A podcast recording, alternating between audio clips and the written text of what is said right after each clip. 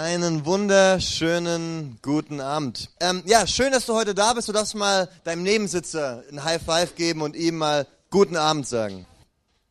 Es gibt so Formulierungen, die äh, verwendet man nicht so oft. Äh, guten Abend, guten Tag. Ähm, also ich finde es immer lustig, wenn man jetzt Leute trifft, Ausländer, die neu Deutsch lernen, im Sprachkurs sind und die dann kommen, guten Tag, wie geht es Ihnen? Ähm, und man weiß dann gar nicht so, ja, danke, gut, aber man redet ja eigentlich nicht so.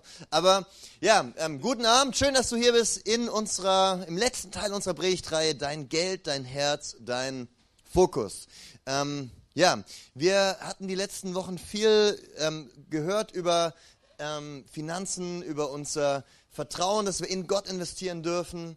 Ähm, wir haben was darüber gehört, dass wir ähm, ja auch durch dass, dass es bei diesem Thema Finanzen ähm, auch um unser Herz letztendlich geht und um unseren Fokus im Leben. Und heute ist der letzte Teil und ich bin, naja, geht so gespannt. Ich habe heute Morgen schon gepredigt. Äh, manche von euch sind auch nicht mehr so ganz gespannt, weil sie heute Morgen da waren. Aber ich freue mich, über dieses Thema zu sprechen, weil ich, ähm, oder heute den letzten Teil ähm, ja, hier halten zu dürfen.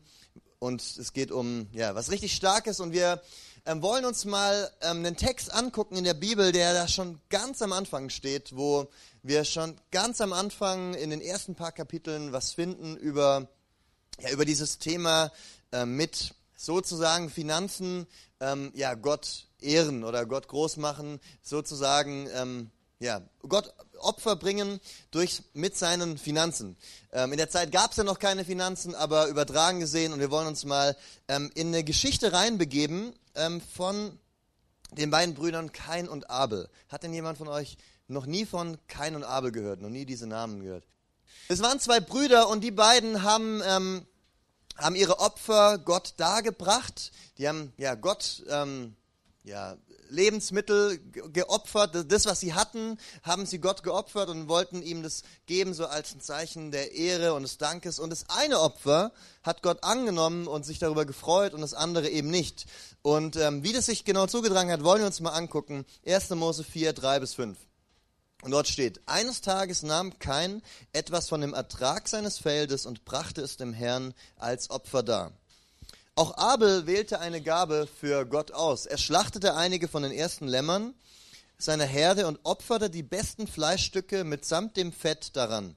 Der Herr blickte freundlich auf Abel und nahm sein Opfer an. Kain und seinem Opfer hingegen schenkte er keine Beachtung. Darüber wurde Kain sehr zornig und starrte mit finsterer Miene vor sich hin.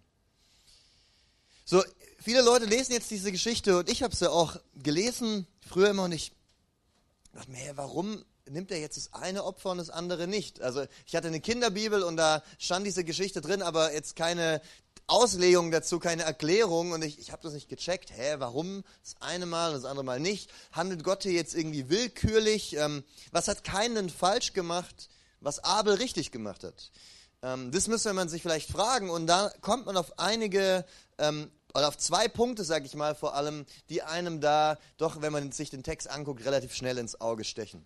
Okay, kein, der dessen Opfer nicht angenommen wurde, er kam, hier steht es eines Tages, in einer anderen Übersetzung steht nach einiger Zeit. Also kein, er kam irgendwann mal auf die Idee, ey, jetzt habe ich schon eine ganze Weile lang hier meine, meine Äcker bearbeitet, da ist schon einiges an Gemüse mittlerweile in meiner Vorratskammer und in meinem Magen gelandet und ich hatte da schon so manche leckere Kürbissuppe.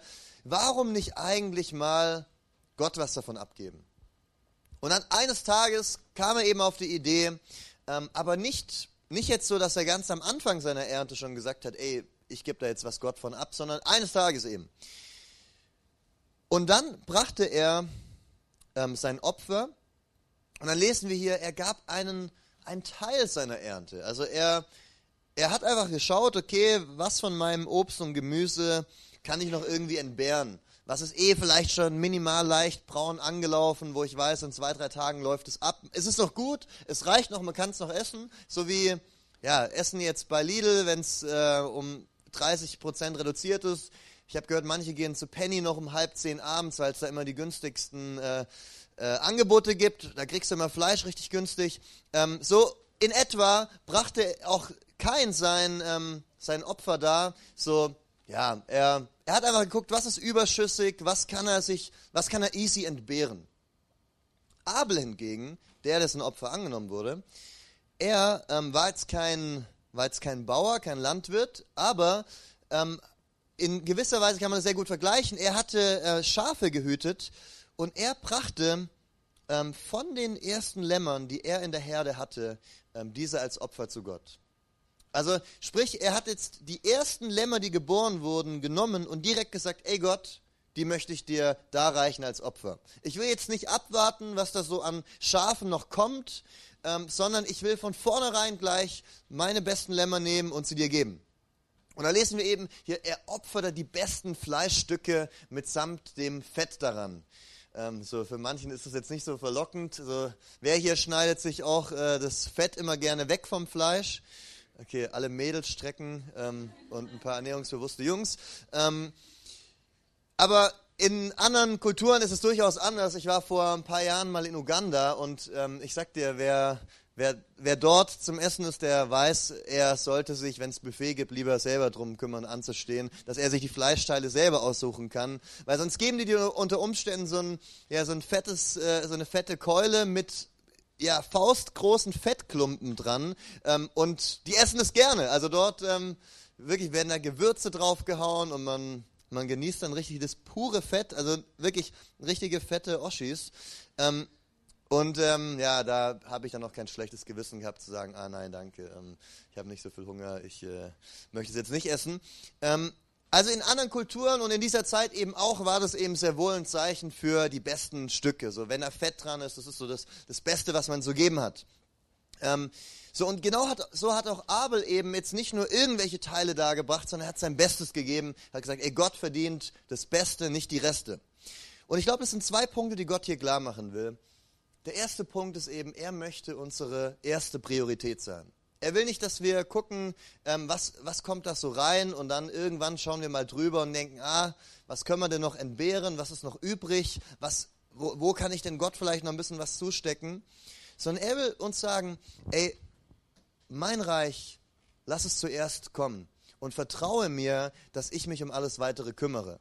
Schaut mal, Abel, er wusste ja nicht, was, ähm, was für Schafe da noch kommen werden. Er musste clever, clever wirtschaften und deswegen normalerweise, ähm, bevor man irgendwas verkauft als Schafhirte, guckt man erstmal noch, was für Schafe kommen da. Und man tut jetzt nicht ein Schaf irgendwie zu billig weitergeben oder so, weil, er, weil man ja nicht weiß, kommen da jetzt noch 10 oder 20 Schafe, werden die auch so gesund sein wie die ersten?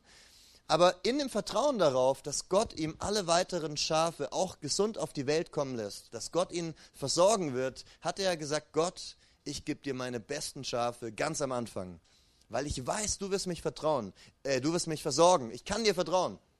Ich glaube, das ist was, wo Gott uns sagen möchte. Noch bevor du deine erste Hausrate abbezahlst, noch bevor du deine Monatskarte kaufst, noch bevor du deinen Spotify Premium Account bezahlst, noch vor all dem Lass Gottes Reich die erste Priorität sein und gib deine ersten Erträge ihm. Und zweitens eben, gib ihm das, ähm, ja, das Erste, was du hast. In dem Sinne, ähm, ja, gib ihm das Beste, was du hast. Warte eben nicht ab, was, was da noch so reinkommt, sondern, ähm, ja, sondern vertraue eben darauf, er wird dich versorgen. Wir, sind, wir kennen ja alle diese, diese Spendenboxen bei McDonalds und Burger King oder wir stehen an der Kasse und dann sind da diese mit roten Münzen randvoll gefüllten Boxen. Ähm, und weiß ich, ob einer von euch schon mal einen Schein drin gesehen hat. Ich noch nie. Vielleicht so manches kleine gelbe Münzchen, so eine 10 Cent, 20 Cent Münze verirrt sich da mal drinne. Aber man wirft halt irgendwie immer das rein, was gerade noch so an Kleingeldüberschuss da ist oder wo man sogar, wo es so wenig ist, dass man zu faul ist, noch seinen Geldbeutel rauszuholen, um das Kleingeld reinzustecken, denkt man sich, ach komm, die zwei Cent kommen da rein. Aber so hat Abel es nicht gemacht. Er hat gesagt, ich möchte das Beste geben, was ich geben kann. Ich möchte Gott meinen Dank, meine Ehre zum Ausdruck bringen, ähm, indem ich ja wirklich ihm von meinem Besten gebe, indem ich ein großzügiges Opfer gebe. So, und wenn wir jetzt so von diesen, von diesen Erstlingsgaben lesen, also von dem Ersten, was man hat, irgendwo das in Gottes Haus geben oder Gott opfern, ähm, da wird es nochmal ein bisschen konkreter in einer anderen Stelle, und zwar in 3. Mose 27,30, da lesen wir, alle Zehnten des Landes, sowohl von der Saat des Landes als auch von den Früchten der Bäume, gehören dem Herrn, sie sind dem Herrn heilig. Also später wurde das ein bisschen konkretisiert, was diese Erstlingsgaben bedeuten. Da wurde es eben ausgeführt, zehn, ein Zehntel deiner, deiner Ernte, ein Zehntel von dem, was du hast, sollst du irgendwo ja, dem Herrn heilig halten. Und heilig bedeutet abgesondert, also abgesondert quasi, es ist reserviert für Gott. So ein Zehntel von deinen Erträgen sollte ins Haus Gottes gegeben werden. Es war für Gott bestimmt.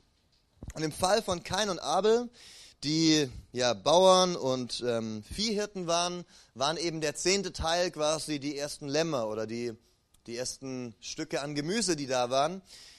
Ähm, aber ich glaube, die wenigsten von uns heute ähm, rechnen noch irgendwie Naturalien. Also ähm, in Uganda, da ähm, ist es so, dass du heute noch ähm, wenn du, ja, wenn du heiratest, dann äh, der, in der, der, Familie der Frau ein Mitgift mitbringst in Form von Kühen. Also da, je nachdem, wie sehr du die Frau liebst, gibst du der Familie von ihr zwei Kühe, drei Kühe, vier Kühe. Aber selbst dort wird es nicht mehr, selbst dort wird es nicht mehr ähm, in Kühen gemacht tatsächlich, sondern da gibt es so einen sogenannten Kuhindex und man rechnet um, wie viel ist eine Kuh wert. Das heißt, da wird dann, da verhandelt dann die Familie der, des Bräutigams mit der der Braut und dann am Ende ähm, wandelt da trotzdem Geld letztendlich über den Tisch und nicht echte Kühe. So, das heißt, wir als Leute, die, die, in, die nicht Viehhirten sind oder Landwirte, die, die Lebensmittel und Naturalien irgendwie tauschen, ähm, die in Bankfilialen arbeiten, in Supermärkten, die hinterm Computer sitzen oder in Restaurants arbeiten, ähm, der erste, was wir von unserem Ertrag geben können, sind dementsprechend eben nicht äh, Gemüse oder, oder Tiere, wie damals, als die meisten Leute Ackerbauern oder Viehzüchter waren, sondern das erste, was wir geben können, sind unsere Finanzen. Das erste, was wir geben können, sind unsere Finanzen. Und wenn wir uns fragen, hey, ähm, wo wo dürfen wir, um, um irgendwo Gott so zu ehren mit diesem, mit diesem Zehnten unserer Einkünfte, wo können wir das hingeben? Ey, da gibt es so viele gute Dinge, in die wir geben können, oder? Es gibt, es gibt, so, also es gibt so viele soziale Projekte. Ich, ich kriege Newsletter ohne Ende. Ich werde informiert über, ähm, über Kirchengründungen hier und da. Und es gibt so viele Dinge auf der ganzen Welt, die, die ich am liebsten unterstützen würde. Ey, vor drei Wochen habe ich mich ähm, mit einem Missionarsehepaar getroffen ähm, aus Pakistan, die äh, am Flughafen in Frankfurt, die jetzt äh, mittlerweile in Tadschikistan sind und dort Missionsarbeit machen. Ey, ich kriege ähm, regelmäßig ähm, Newsletter von ähm, indischen äh, Freunden und Bekannten oder von Pakistanis, wo ich war und äh, die mir berichten von ihren Waisenhäusern, wo sie arbeiten, von Kirchen, die sie gründen und so weiter. Und ey, am liebsten, ich würde, ich würde mein kleines Studentengehalt verzehnfachen und, und jedem einzelnen dieser Leute was geben. Ey, wenn du mein, durch mein Facebook gehst, du siehst da was vielleicht auch daran liegen kann, dass hier im Westen irgendwie immer weniger Leute Facebook benutzen. Das tut sich mehr auf Insta verteilen. Aber ähm, naja, wenn du guckst, wie viele Leute online sind bei mir in Facebook, da hast du mehr Ranchits, Ranchits äh, als, äh, als Monikas und Peters. Ähm, also, ey, wenn es darum gehen würde, irgendwo, also wenn es darum gehen würde, was in die Mission zu geben zum Beispiel, Geld zu spenden, mein, den Zehnten zu geben, ähm, woanders hin, um damit Menschen zu helfen, hey, ich habe tausend Dinge auf dem Herzen, tausend Dinge im Kopf, die mir sofort einfallen.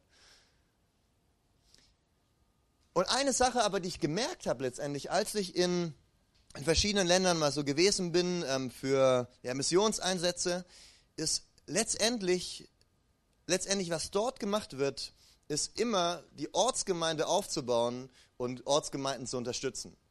So, und darum glaube ich, ähm, so, so gute und wichtige Dinge es auch gibt, die wir unterstützen können, ähm, ob wir Missionare unterstützen oder andere Projekte, dass letztendlich unser Fokus dabei immer sein sollte, mit unserem Zehnten die lokale Ortsgemeinde, die Kirche, in der wir uns befinden, zu unterstützen. Ähm, warum in die Ortsgemeinde geben? Ich habe mir mal so, ähm, ich, ich habe mal so ein bisschen recherchiert, was für Gründe es, es geben kann, ähm, in seine Kirche, in der man ist, reinzuspenden oder ähm, es eben nicht zu tun. Und ähm, mal ein bisschen recherchiert und ich bin auf einen interessanten Artikel gestoßen und der Autor dort hat verschiedene Gründe angeführt, warum Menschen oft ein bisschen zögerlich sind, in ihre Gemeinde zu geben, ähm, sondern ja woanders hinspenden. Und ein Punkt war, dass Leute sich sagen, ey, weißt du, wenn ich in ein Missionsland gebe, dann können dort Brunnen gebaut werden, dann können dort Schulen gebaut werden, dann kann ich mit, meinem, mit meiner Spende dort einen Pastor gleich finanzieren. Und wenn ich vor Ort in meiner Ortsgemeinde gebe, dann reicht es vielleicht für die Heizkosten und es ist halt nicht ganz so spannend wie jetzt äh, woanders da ganze Landstriche irgendwie gefühlt zu verändern mit meiner Spende. Und es ist ein Grund, warum viele Leute sagen, ähm, ja, hey, solange, meine Ortsgemeinde, die soll irgendwie laufen, solange, das, solange die so auf Minimalzustand irgendwie intakt ist, kein Problem. Aber wirklich spenden, wirklich mich investieren, tue ich mich lieber in andere Projekte. Und ich glaube, dieses Denken hat zwei falsche Ansätze. Ich glaube, der erste falsche Ansatz ist, sich zu denken, ey, woanders ist das Geld besser aufgehoben. So im Sinne von, woanders kann mit meiner Unterstützung, mit meinem Zehnten, mit meiner Spende mehr gemacht werden. So, für das Geld, womit man in Afrika einen Pastor anstellen kann, ähm, ist hier vielleicht nur ein halber Minijob möglich. Und ich glaube, eines ist wichtig, sich dabei mal vor Augen zu führen. Kein Christ in Deutschland, kein Christ hier im Raum höchstwahrscheinlich, kein Christ würde überhaupt irgendwas in die Mission geben, wenn es keine Ortsgemeinden hier geben würden. So, wenn es keine Ortsgemeinden geben würde, dann in den Menschen zum Glauben an Jesus kommen, dann gäbe es auch keine Christen, die irgendwas in die Mission geben können, oder? So, wir könnten gar nichts, wir könnten gar nicht auf die Idee kommen, ähm, Leute woanders zu unterstützen, ähm, wenn es nicht irgendwann mal eine Ortsgemeinde gegeben hätte, in der wir selber zum Glauben gekommen sind. Und dann gäbe es dementsprechend auch keine Christen, die irgendwas irgendwohin spenden könnten. Und das Ganze ist eine, eine Milchmädchenrechnung. Mich hat in der Pause jemand gefragt, ja, was ist denn eine Milchmädchenrechnung? Äh, ich habe, also ich habe das Wort benutzt, aber ähm, so die genaue Definition ist eine, eine, ähm, eine scheinbar plausible Rechnung, die, wenn man genauer hinguckt, eigentlich doch keinen Sinn ergibt. Und es ist genau dieselbe Sache. Ähm, das ist so eine Milchmädchenrechnung, denn wenn es weniger Christen hier gibt, dann landet automatisch auch weniger in der Mission, oder? Wenn es weniger Menschen gibt, die hier unterstützen, dann landet automatisch auch weniger bei Missionaren in, in anderen Ländern. Es ist falsch rum gedacht. Ey, mehr, was ich in meine Ortsgemeinde gebe, in meine lokale Kirche, wo ich Teil von bin, bedeutet mehr Christen, die hier Jesus kennenlernen und veränderte Leben haben und damit eben mehr geben und mehr spenden. Das heißt, mehr Missionare in die Welt hinausgehen und mehr soziale Projekte, die durch Christen gestartet werden, die die Liebe Gottes in die Welt tragen. Das heißt, wenn ich mehr in meine Ortsgemeinde gebe, investiere ich damit auch global ins Reich Gottes. Und ein, ein mega Vorbild für mich ist dabei die, sind für mich die USA oder die, die Christen, die Kirchen in den USA. Weil man dort irgendwo beides sieht. Du siehst auf der einen Seite in den USA Kirchen mit 20, 30, 40, 50.000 Mitgliedern wo du wirklich denkst, wow, ey, die amerikanischen Kirchen, die schaffen es irgendwo, ihre, ihre Landsleute zu erreichen. Die schaffen es, Menschen zu erreichen fürs Evangelium und haben da krasse Initiativen, krasse, ähm, ja, krasse Gottesdienste, wo, wo sie durch LED, mit LED-Wänden und mit coolen Worship-Bands und mit, ähm, mit allem Möglichen, was man im westlichen Kontext vielleicht auch irgendwo braucht, um Gemeinde zu bauen, ähm, ja, am Start sind was Menschen irgendwo anzieht, zur Kirche zu gehen, um dort dann die lebensverändernde Botschaft Jesu zu hören und sich für ihn zu entscheiden.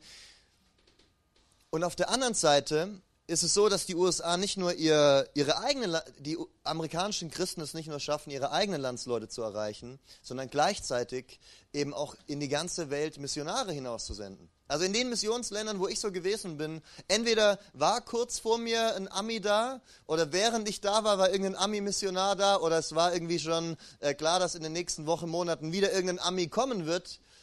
Und die USA sind das Land, wo auch gleichzeitig am meisten Missionare aussendet. Das heißt, großzügig in die eigene Gemeinde und das eigene Land zu investieren und viel in die Außenmission zu investieren, schließt sich nicht aus. Im Gegenteil, das sind zwei Bereiche, die einander bedingen und die einander ergänzen. Yes, und ähm, wie gesagt, ey, ich glaube total, dass es wichtig ist, in verschiedene Sachen zu investieren und zu unterstützen. Und wie gesagt, ich würde am liebsten mein Gehalt verzehnfachen. Ähm, aber ich glaube, unser primärer Fokus sollte sein, da wo wir vor Ort am Start sind, die lokale Gemeinde auch zu unterstützen und dort Reich Gottes äh, möglich zu machen. Und der zweite Punkt, den ich sehe, wo ein falscher Ansatz vorhanden ist, ist, ist das Denken, ähm, die Missionsländer, die sind eigentlich woanders. Die Missionsländer sind eigentlich woanders. Hier sind wir in Deutschland, hier gibt es ja irgendwie ein christliches Erbe. Ähm, aber woanders sind die Missionsländer, dort wollen wir was verändern, dort wollen wir evangelisieren, dort wollen wir die Liebe Gottes reintragen. Und dann kann es so passieren, weißt, kann es so passieren, du läufst so durch deinen Hausgang runter und du freust dich innerlich schon auf deinen nächsten Einsatz in ähm, Honolulu mit der YWAM DTS oder ähm, wo du oder in Mallorca ähm, Gospel Tribe, mal so ein bisschen Schleichwerbung an der Stelle, freue ich mich schon darauf, diesen Sommer im, auf dem Ballermann Jesus den Menschen zu bringen. So, du freust dich schon so darauf, denkst du an deinen Einsatz, wo du dort in andere Länder gehen wirst und dort Menschen die Liebe Gottes ähm, bringen. Und, ähm, und du denkst an ferne Länder und Kulturen und an diesen Auslandseinsatz, für den du sparst. Und du läufst dabei an deinem Nachbarn vorbei, begrüßt den noch kurz und siehst, wie er seine Umzugkartons packt, weil er aussieht, vier Jahre lang neben dir gelebt hat und du dem nie irgendwas erzählt hast vom Evangelium. Ey, wie schnell, wie leicht kann es passieren, dass wir großzügig sind und großzügig, aber nicht in, in all das, was vor Ort so wichtig ist. Dass wir so ein Herz haben für Missionen, aber nicht verstehen, unser eigenes Land ist ein Missionsland. In unserem eigenen Land gibt es so wenige Menschen, die Jesus wirklich kennen. So viele Menschen, die es nicht tun. Und dann kommen wir, wie gesagt, oft auf so eine Denke oder manchmal auf so eine Denke, solange wir hier irgendwo auf Minimum fahren, ist ja alles okay. Ähm, aber was wir, glaube ich, verstehen müssen, ist, unser Land ist ein Missionsland und ist voll mit unerreichten Volksgruppen. Und die sind oft weniger erreicht wie ähm, irgendwelche Stämme in den Anden von Peru, wo schon alle möglichen Missionare hingegangen sind, sondern hier in unserem eigenen Land gibt es so viele Menschen, die Jesus nicht kennen. Und du und ich, wir sind dazu gerufen, das zu verändern. Du und ich, wir sind dazu gerufen, Salz und Licht zu sein in unserer Umgebung und Reich Gottes zu bauen, dort, wo wir sind, dort, wo Gott uns hingestellt hat. Es gibt so viele Menschen hier, die Jesus nicht kennen. In Deutschland, in Stuttgart. So viele Menschen, in deren Leben die Hoffnung fehlt, die Lebensfreude fehlt, die, das Wissen um Vergebung, das Wissen um das Geliebtsein fehlt. Es gibt eine Menge zu tun. Und um Missionar zu sein, musst du nicht erst ins ferne Asien oder irgendwo in den Busch gehen, sondern das fängt vor deiner Haustüre an. Und wie gesagt, was ich gemerkt habe, so als ich dann im Ausland mal war, ist, ein Missionar macht ja eigentlich nichts anderes, als Ortsgemeinden zu gründen und bestehende Ortsgemeinden zu stärken. Und wenn wir so diese Denke mal, wenn wir das mal verstanden haben, wenn wir das mal realisiert haben, dann, dann merken wir, hey, in unsere eigene Ortsgemeinde zu unterstützen, heißt, in unser Missionsland was auf die Beine zu stellen und andere dadurch zu erreichen. Und deswegen existieren wir als Kirche.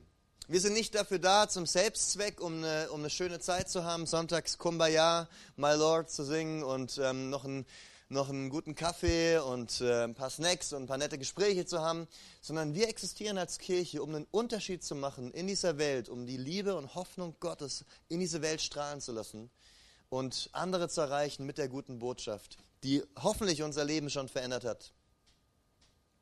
Gott hat uns in den Kontext gestellt, in dem wir sind. Er hat dich dorthin gestellt, wo du bist, um dort sein Reich zu bauen und um dort einen Unterschied zu machen. Und darum in die Ortsgemeinde geben, weil du damit vor Ort ein Missionar bist. Und noch ein Grund, warum man in die Ortsgemeinde geben sollte, an den ich so dachte, ist, weil letztendlich mal ganz einfach runtergebrochen, ganz einfach gesprochen, weil nur so eine Kirche überhaupt bestehen kann. Weil es nur so überhaupt möglich ist, dass wir hier sitzen können und ähm, Gottesdienst zu feiern.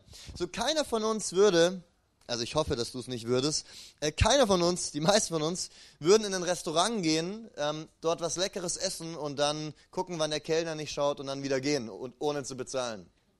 Würde keiner von uns auf die Idee kommen. Vor ein paar Jahren, und ich betone, es war nicht ich, sondern ein Freund, der noch mit dabei war, war ich mit ein paar ähm, Kumpels im China-Restaurant im Buffet und am Buffet was essen und wir haben zu dritt uns was ähm, äh, uns ein Buffet bestellt und ein Vierter, der saß einfach dabei, hat von den verschiedenen Tellern irgendwie mal ein bisschen was genommen ähm, und äh, immer geguckt, dass die Kellner das nicht bemerken. Ähm, ja, so manche Jugendsünde vielleicht äh, begeht man so, also nicht ich, sondern er. Ähm, das Problem ist wirklich, dass ich das so komisch rüberbringe, dass alle Leute denken, das ist ja wirklich ich. Ich war es nicht. Ich kann euch den Namen sagen, aber das mache ich nicht.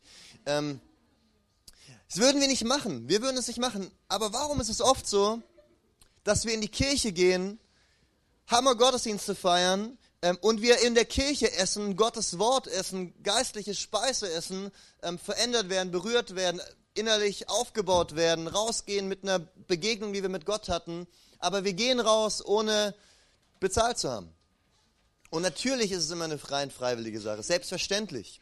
Aber nur wenn es diese Freiwilligen gibt, ist die Arbeit einer Kirche überhaupt möglich. Dass du auf diesem Stuhl hier sitzt, ist, weil ja, irgendjemand mal dafür gespendet hat, dass dieser Stuhl ähm, hier gekauft wurde. Oder die Predigt, die du gerade mitschreibst, okay, ich sehe niemanden mitschreiben, am Handy vielleicht ein paar, aber ist, weil da ein Kuli hingelegt wurde und ein paar Zettel, die designt wurden von Freiwilligen in ihrer, in ihrer freien Zeit, um hier Kirche aktiv mitzubauen. Also alles, was du hier gerade erlebst, was du gerade siehst, was du gerade hast vor dir, ist, weil da Freiwillige sich, unter, sich reingehangen haben, durch ihre Zeit, durch ihre Kraft und auch durch ihre Finanzen. Und darum letztendlich ist es wichtig, in die lokale Ortsgemeinde zu geben, weil nur so das überhaupt möglich ist. Es kann immer nur einen bestimmten Prozentsatz an Menschen geben, die, die konsumieren, weil es, weil es auch immer Leute geben muss, die das Ganze möglich machen. Und ähm, ja, lass uns doch ermutigt fühlen, vom Wort Gottes Menschen zu sein, die, ähm, die, das, die das aktiv, die aktiv mitarbeiten und die das Reich Gottes selber bauen und möglich machen. Und der nächste Grund, warum ich glaube, warum es gut ist, in die lokale Ortsgemeinde zu geben, hängt zusammen mit einer Aussage, die Jesus gemacht hat in Matthäus 6, Vers 23. Und dort sagt er, wo euer Schatz ist, da ist auch euer Herz. Wo dein Schatz ist, da ist auch dein Herz. Ähm, ich, ich gehöre selber nicht zu den Leuten, die jetzt groß, ähm, große Autofreaks sind, ähm, mich, oder Autofans, mich interessieren Autos nicht so sehr, aber ähm, ich würde schon mal gerne in irgendeinem dicken Schlitten fahren. Bin es leider noch nie. Vor kurzem wollte ich mit, äh, mit einem Kumpel, ähm, habe ich einen Mietwagen gebucht, wir wollten nach Dänemark fahren und dann habe ich mich schon gefreut auf einen Mercedes S-Klasse, den haben wir richtig günstig bekommen, dann aber ähm, weil wir zwei Kreditkarten gebraucht hätten, wurde es ein C-Klasse oder E-Klasse. Dann kamen wir da an, dann gab es nur ein C-Klasse-Äquivalent. Am Ende sind wir in irgendeinem ganz anderen Auto rumgefahren. War trotzdem cool, aber ich bin noch nie in einem dicken Mietwagen gefahren. Meistens kriegt man die Möglichkeit bei, bei einer Hochzeit. So, alle Männer freuen sich immer darauf ähm, oder hoffen irgendwie so innerlich, boah, hoffentlich werde ich vom Brautpaar gefragt, den, äh, den Hochzeitsschlitten zu fahren, wenn dann dann Porsche, Ferrari oder was auch immer gemietet wird. Außer man wäre jetzt bei der Hochzeit von Ricarda und Manu, da hat das Brautpaar selber den Wagen gefahren. Ähm, ja, ich hatte echt Schiss, dass als ich euch weggefahren sehen habe, dass da jetzt nicht noch irgendwas passiert. Das wäre nicht so der schönste Start in die, in die Ehe, wenn du um 3 Uhr nachts irgendwie noch den ADAC rufen musst. Ist zum Glück nicht passiert. So meistens ist das die einzige, ja, da, da fahren wir einen dicken Wagen. Aber habt ihr schon mal irgendjemanden gesehen, irgendjemanden gesehen, der einen Mietwagen, den er gefahren ist und den er auch nice fand und ähm, wo alles schön und cool war, in die Autowaschanlage gebracht hat? Habt ihr schon mal irgendjemanden gesehen, der an seinem Mietwagen ähm, irgendwas geputzt hat? Außer Leute wie ich vor ein paar Jahren, als ich noch nicht besser wusste und, dachte, und ich wusste, dass es zum Service gehört, ähm, kenne ich persönlich keinen, der das schon mal gemacht hat. Ähm, warum würde das keiner machen? Weil uns das Ding nicht gehört. Denn ist ja eh nur ein Mietwagen, gebe ich zurück, die werden es schon sauber machen. Ich behandle das Ding, wie ich will. Wenn ich will, fahre ich damit im zweiten Gang bis nach Hamburg. Interessiert mich nicht. Ähm, und es gibt eben einen Unterschied zwischen eine geile Karre besitzen und es so als ein eigenes Baby zu haben, das man hegt und pflegt und wo man sich drum kümmert, oder genau denselben Wagen, genau dasselbe Modell, nur als Mietwagen zu haben. Und so können wir auch in der Kirche, in der Gemeinde sein und die Gemeinde wie einen Mietwagen sehen. Ich bin mal dabei, aber ich gehe dann auch wieder raus. Ich bin mehr ein Durchlauferhitzer. Oder wir können Gemeinde betrachten wie ähm, ja, wie etwas, wo unser Herz mit dabei ist, wo wir sagen, ey, da will ich am Start sein. Ey, wenn mir die Karre gehört, dann wird die gehegt und gepflegt und dann fühle ich auch was ganz anderes, wenn ich, wenn ich in diesem Auto sitze. So, wenn du, da wo dein Schatz ist, da ist auch dein Herz. Da wo dein Schatz ist, ist auch dein Herz. Wenn du dich mit Aktien in eine Firma einkaufst, ähm, beispielsweise jetzt VW, und dann ist da dieser Abgasskandal und du merkst, die Aktie, die crasht nach unten, dann ist es für dich was anderes, ob du VW einfach nur magst und die Autos toll findest oder ob du in die Aktie investiert hast und du dann merkst, ey, das, das crasht nach unten weil es was mit deinem Herz machen wird. Und Gott fragt, ey, wo ist dein Herz bei dem Ganzen? Wo ist dein Herz, wenn es um Gemeinde geht? Wo ist dein Herz, wenn es um Reich Gottes geht? Bist du ein Mietwagenfahrer oder sagst du, ey, ich bin ein Miteigentümer? Ich bin Teil von dem Ganzen. Ich fühle mich da innerlich mit responsible. Wenn du dich investierst, dann ist es dir plötzlich nicht egal, wie die Gemeinde sich entwickelt. Dann denkst du dir, come on, Kinogottesdienste, Jugendgruppen, Kinderarbeit, ähm, dann schaust du nicht mehr nur auf den Screen, in gewisser Weise gehört dir dieser Screen und du denkst dir, hey, in dieser Gemeinde, da muss was gehen. Hey, und deswegen, ähm, es sagt was über unser Herz aus auch, ähm, wo wir rein investieren und was uns wichtig ist. Ähm, und die Frage, die Gott uns, glaube ich, stellt, ist, ey, wo ist unser Herz bei Gemeinde? Und jetzt denkst du dir vielleicht, ja, okay, gut, mag sein. Mag sein, dass es Gemeinden gibt, die, die wirklich Unterstützung brauchen. Aber die Mosaik Church, die ist doch rich. Ähm, also wir haben ein Gebäude, wir haben einen Pastor, wir haben so günstige Snacks, die müssen ja eigentlich schon subventioniert sein, was sie nicht sind. Ähm, die sind einfach nur günstig. Ähm, aber lass mich dir sagen, es gibt so viele Dinge, die wir nicht tun können, weil die Kohle fehlt. Weil das Geld nicht da ist. Ich stell dir mal vor, was die Gemeinde Jesu erreichen könnte, wenn jeder Christ seinen Zehnten gebe ey, was für einen Einfluss könnten wir haben in unserer Kultur? Jetzt mal weg auch nur von, von, unserer Gemeinde nur, wenn in jeder Gemeinde die Christen sagen würden, ey, ich gebe meinen Zehnten in meine Church. Ey, was könnten wir erreichen in dieser Stadt, in diesem Land? Wie könnten wir andere Kulturen verändern? Wie, wie würde sich das auf, auswirken? Wie könnten wir Stuttgart auf die Beine stellen? Auf den Kopf stellen? Ey, und ich ich und du, wir dürfen mit der Kirche, mit der Gemeinde Gottes an etwas teilhaben, was über unser Leben hinausgeht. Wo wir nicht nur sonntags eine schöne Zeit haben, sondern Gottes Liebe und Herrlichkeit in diese Welt hineintragen. Und es ist die Funktion und der Auftrag von lokalen Ortsgemeinden. Und darum ist es so wichtig, in die lokale Church zu geben. Ein Grund, warum wir oft vielleicht denken, ah, hm, in die lokale Kirche geben, ähm, ist, weil wir uns sagen, ähm, hey, ich bin eigentlich zufrieden damit, wie es läuft. Ich habe hier eine gute Zeit, ich freue mich an der Gemeinde, ist alles super, mehr brauche ich nicht. Aber warum sollten wir in die lokale Ortsgemeinde geben?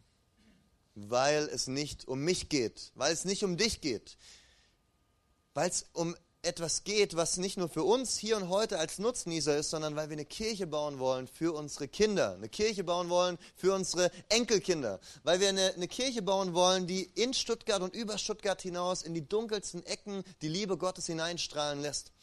Und wir verstehen diese Kirche eben nicht als eine Durchgangsstation, wo man als junger Erwachsener ein paar schöne Jahre hat und dann irgendwann, wenn die Kiddies kommen, dann äh, sucht man sich eine andere Gemeinde, sondern wir wollen eine Gemeinde sein, wir werden auch eine Gemeinde sein, wir sind schon eine Gemeinde, in der, äh, in der Familien andocken können, in der Kinder ähm, ja, groß werden, in der es Jugendgruppen gibt, in der äh, die, die breit aufgestellt ist. Und wir sind da und wir werden da starke Schritte gehen und sind schon welche gegangen. Wir haben jetzt ein Kinderteam bei uns, wo Eltern hochgehen können, ihre Kids, ein paar lieben, netten, freundlichen Mädels äh, in die Hand drücken können ähm, und ähm, wissen, ey, die werden da gut versorgt. Und in zehn Jahren werden wir vielleicht einen Kinderpastor anstellen. Ey, wir wollen mehr in Mission geben. Wir wollen das Reich Gottes in unserer Stadt und über unsere Stadtgrenzen hinaus ähm, ja, bauen und möglich machen. Wir wollen eine Kirche sein, in der Jugendarbeit entstehen, aus der heraus soziale Projekte entstehen. Wir müssen vielleicht irgendwann mal raus in neue Räumlichkeiten mit super Nebenräumen für Kids und so weiter. Und ey, wenn wir, wenn wir jetzt an dieses neue Gebäude denken, ähm, und der Vergleichspunkt ist hier wirklich nur auf das Gebäude beschränkt, ähm, das Scientology sich gebaut hat. Kennt es jemand von euch in der Nähe von, von Milaneo, wenn man diese Hauptstraße lang geht? Du fährst da lang und du siehst dieses riesige Scientology-Banner. Ey, ich habe ich hab mir sagen lassen, dass in der ganzen Nachbarschaft über dieses Gebäude geredet wird und die sich denken, krass, ey, so zentral sind die und plötzlich sind sie überall im Gespräch. Ey, wie hammer wäre das, wenn wir uns in Locations einmieten könnten, wo, wo alle Leute in, der Stadt mitbekommen, ey, da ist eine Kirche, in der lebensverändernde Gottesdienste stattfinden, in der die von einem Gott reden und erzählen, der ihr Leben transformiert hat. Ey, wie genial wäre das? Ey, ich sag dir, die Vision ist riesig. Aber diese Vision, die kann nur in dem Maß umgesetzt werden, wie auch jeder Einzelne von uns sagt, ey, da bin ich mit am Start, da möchte ich mit dabei sein. Und es macht einen Unterschied, ob wir geben oder ob wir nicht geben. Der Grund, warum du und ich heute hier sitzen, diese Gottesdienst zu feiern, ist, weil andere gegeben haben. Wir wurden ja gegründet von, von unserer Mutterkirche in Ulm, die auch Mosaik heißt. Und diese Kirche hat in unsere Gemeinde investiert. Der Grund, warum wir heute Gottesdienste feiern, ist, weil andere gegeben haben. Du siehst, es macht einen Unterschied, ob wir geben oder nicht geben. Und wir wünschen uns, dass hier Menschen zugerüstet werden auf allen Ebenen. Dass aus dieser Kirche Ermutigte, Ermutiger rausgehen, ähm, Veränderte, Veränderer, dass Menschen vor, rausgehen, die, die die Liebe Gottes mit anderen teilen, weil wir glauben, dass es einen Unterschied macht, ob Menschen diesen Gott kennen oder nicht. Und deswegen glauben wir, dass es einen Unterschied macht, ob es in Stuttgart teite Kirchen gibt oder nicht. Ja, und Gott möchte dich und mich dazu gebrauchen, wenn du aus einer anderen Gemeinde kommst und heute Abend nur zu Gast bist, ey, dann fühl dich ermutigt, ähm, in dieser Gemeinde auf allen Ebenen am Start zu sein und dich rein zu investieren, auch finanziell, aber so oder so, ey, das darf uns ein Prinzip sein, was uns, was uns vor Augen ist, zu sagen, ey Gott, wir wollen dir vertrauen. Ich möchte dir vertrauen mit, mit dem, was ich habe. Ich möchte es in deine Hände, ich möchte es in dein Haus geben, weil ich glaube und vertraue, dass du mich versorgen wirst und weil ich glaube und vertraue, dass das, was ich in deine Hände gebe, dass du es segnen wirst und dass du was Großes daraus machen wirst. Ey, und ich wünsche mir so sehr, in Stuttgart zu sehen, in 10 Jahren, in 15 Jahren, in dem mehr Menschen Jesus kennen als jetzt. Und wir dürfen als Kirche ein Baustein davon sein. Wir dürfen Werkzeug Gottes in seiner Hand sein, das er gebrauchen möchte, genau dazu. Um mich begeistert zu sehen, was möglich ist, was für Potenzial wir haben ähm, als Kirche, was für Menschen wir erreichen können wie, und ja, wie, wie, wie Gott uns schon gebraucht hat und auch weiter die nächsten Schritte mit uns gehen wird. Yes, Herr Jesus, ich danke dir so sehr dafür, dass du, ja, dass du guter, großer, mächtiger Gott Herr, uns Menschen als deine Werkzeuge ausgesucht und gewählt hast, Herr. Und wir, ja, wir wollen dir danken, Herr, für all das, was du schon gemacht hast, Herr, durch unsere Gemeinde, durch, durch uns als Individuen. Wir wollen beten wirklich, Herr, dass du auch in der Zukunft die nächsten Schritte mit uns als deiner Gemeinde gehst. Und wir wollen, wir wollen beten, Herr, dass wir Herr, wirklich das volle Potenzial ausschöpfen, was da in uns steckt. Herr, schenk wirklich, dass wir hier in Stuttgart und über die Stuttgarter Grenzen hinaus erleben werden, wie, wie Gemeindegründer aus dieser Kirche hervorgehen, wie wir eine Hammer Kinderarbeit starten können. Herr, und wie, wie wir einfach die nächsten Schritte gehen können. Danke, Herr, dass du, dass du uns, ja, dass du uns gerufen hast, Herr, dein Reich zu bauen. Herr, wir wollen uns dir ganz hingeben. Amen.